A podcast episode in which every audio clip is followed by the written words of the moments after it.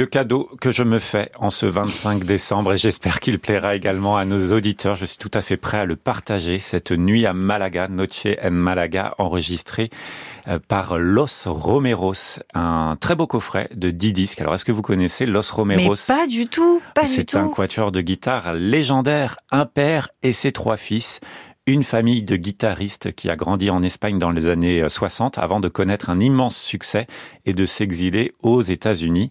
Et c'est surtout l'un des fils qui sera sans doute le guitariste le plus connu, Pepe Romero. Ah bah oui. Et vrai. voilà, lui d'ailleurs, il a le droit à son disque sous son propre nom dans ce coffret. Alors le coffret nous raconte l'histoire de cette famille, un père, Celedonio Romero, qui est presque un entrepreneur, hein, qui va développer le répertoire de guitare de manière incroyable. En 1967, il a la bonne idée de commander un concerto à Rodrigo, le célèbre compositeur du concerto d'Arandroez. Un autre concerto, mais pour quatre guitares. Il avait bien vu euh, ici le filon. Et donc le concerto andalou qu'on va entendre ici va voir le jour presque 30 ans après celui d'Arandroez.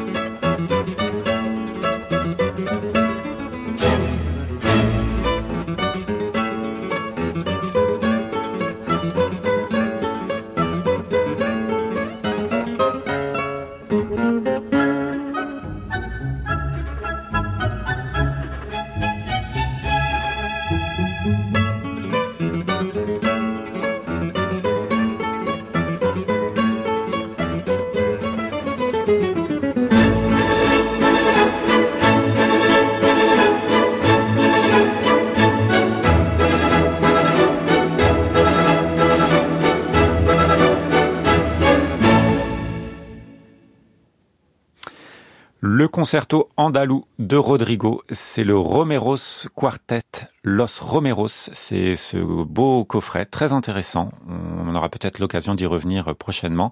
L'orchestre de San Antonio sous la direction de Victor Alessandro.